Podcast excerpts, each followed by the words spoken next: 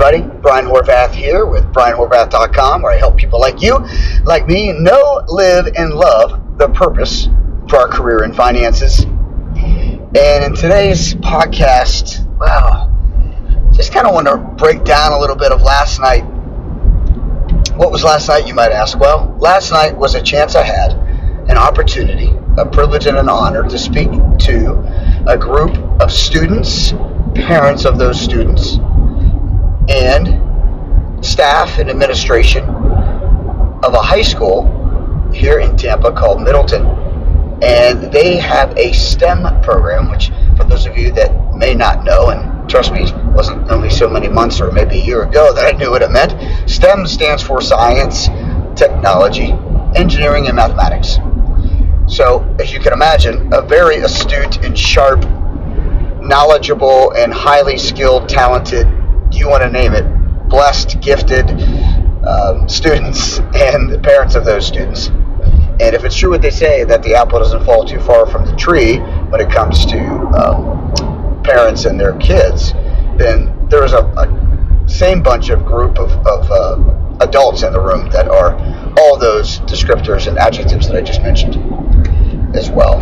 And man, I got to tell you, the conversations or the presentation that I had prepared, I was nervous about. This is a group of folks who I don't speak to often, but my good friend James and uh, Moore had uh, connected me with this opportunity to speak at a, their 10th annual um, kind of robotics fair and presentation on careers and things. And, and so I came up with the idea, James and I actually both did, how to choose a STEM career, how to choose your STEM career. That was the title.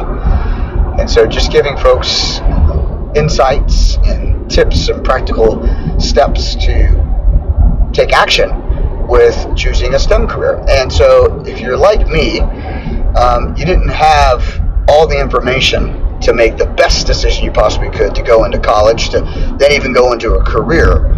But for a lot of STEM folks, they have a knack and a lot for for the for the STEM kind of content and STEM um, material and STEM kind of uh, what do you want to call it um, careers that they would have in mind that they're kind of reverse engineering a job search that may come down the line for them. And I don't know if I'm saying all that clear. So basically, if there's any students that may have an idea where they want to go after high school, I would say it's these students. there we go. And still, there's a lot of uh, confusion, lack of clarity, and of course, a lot of things to consider um, for a career before you even make a college choice. And so, my whole premise last night was how to choose a STEM career. Was man, wouldn't it be great if students could choose a STEM career, then choose their college, and then get to working on how they're going to get into that college right now, instead of got to go to high school, got to graduate, do well, pass all the tests, and then pick a college that will accept me. And then out of there, if I do everything goes well, then I'll choose a career. Well, in this case, helping folks choose a career first, then working backwards or to find the right college that will help them best in that career choice, and then doing the best they can while they can in high school to make that college choice an opportunity, a re- reliable option, reality. And so that was a part of my premise last night to speak to these folks and how they can do that in high school. To choose a career in high school is to develop a philosophy that's seeking to serve. And so that's a whole other podcast. You can hear about that, um, and I'll put a link in the notes. But uh, that's kind of how I got arrived to that whole point of what I'm going to talk about yesterday to an audience that I'm not used to speaking to. And I got to tell you, I was nervous. I was excited about the content, but I wasn't quite sure. I hadn't used it before. I hadn't tested it yet, and I was a little nervous, actually a lot nervous about would it would it land, would it communicate, would it uh, foster a desire for these students to actually take it and use it. Well, the feedback I've gotten so far since delivering it yesterday has been um, awesome, and I am thrilled and pleased with the content. Yes, it could be tweaked. Yes, it could be revised. Sure, it could be more sharp. But the 30 minute talk that I gave, which I delivered in about 27 minutes, 26 or 27 minutes, which is great for me because I can tend to get to be verbose, right? Uh, maybe noticed that this podcast already. But uh, I was really excited about the feedback. And some of the feedback I got was about sharing uh, my faith, which I'm a Christian, um, but not wanting to beat anybody over the head with it. And of course, sharing faith in school today is something that can do a disservice to sharing your faith. It could be uh, dishonorable to the host, depending on the kind of environment that they have fostered there at their school. So, of course, I always want to have share the light of Jesus. I always want to be a light. I want to be a hope. I want to be an encouragement. I want to bring joy. And I was able to do all that with simple, simple concepts that I learned straight from the Bible um, that have helped me in my career that are opportunities for me still to use every single day, and that is seeking to serve and giving versus getting. That it's better to give than receive, and all those kinds of things. So that's one thing I learned was that I can do that, even though I love talking about God and Jesus because of the what because what He has done for me and through me and with me. Um, you know, should have been dead multiple times for stupid decisions I made. Reckless driving, drinking and driving, attempting to take my own life, things like that. You can find out some of that from my backstory. I can post that in the show notes too if you haven't heard that before. It, it will encourage you. It, it still encourages me. Um, but I also was excited about the content that I delivered practice that I put into it that allowed me to get up there without my notes and deliver it like I've seen it a thousand times. And many times I lean on my own strength and power and my natural born abilities to get up there and gab. But what happens is I don't practice and I'll still deliver the content, but it may be a little choppy and it may be a little flaky and it may be a little gone sideways and then it may be a little not as land, doesn't land as well but that was not the case last night because of practice. And what i did was i video court recorded with my presentation a webinar to get ready for tomorrow. The same exact presentation the same exact slides and i did a voiceover presentation for a webinar opportunity or even a blog post in the future. And that helped me immensely to get prepared for the talk.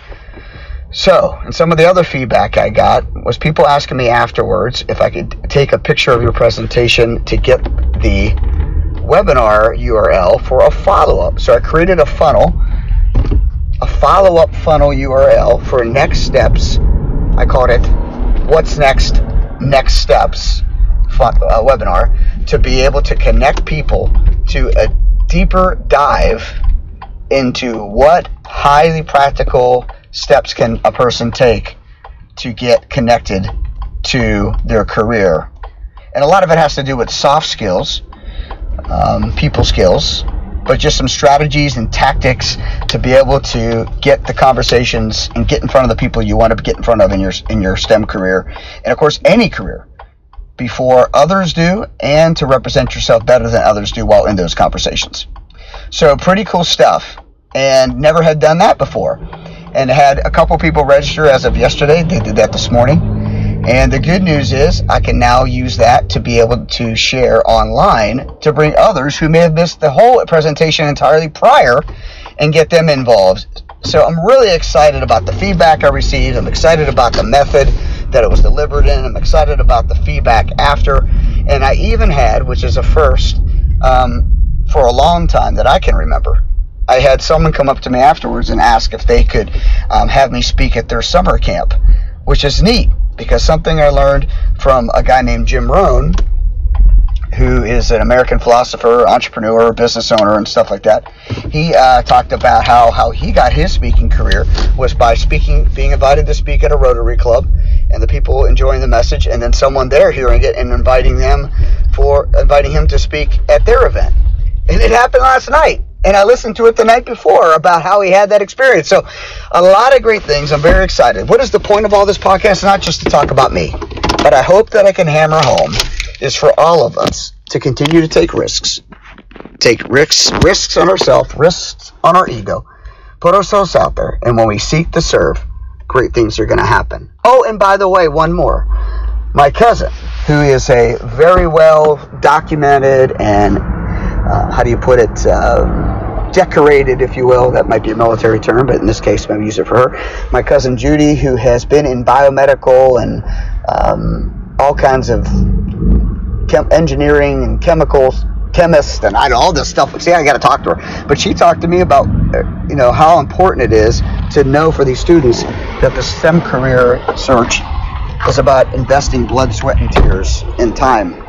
Yes, there's great reward, but there's more to it than just getting. You have to give, and there's a lot to give. And so I'm going to talk with her about what does that look like and how can I better serve students that are interested? This is subject matter I had no idea about before, but because I had a heart to serve, took a risk on myself, trusted God, practiced, and put myself out there, some great things have happened, and it was only given less than 24 hours ago, this talk. So I just want to encourage you to do that. Don't wait. Get involved. Get out there. Put yourself out there. Take a risk. Not only will you help people, but you'll encourage others, and then you'll fan the flame yourself for the purpose that you're called to know, live, and love. Have a great, great night or day, wherever you're listening to this.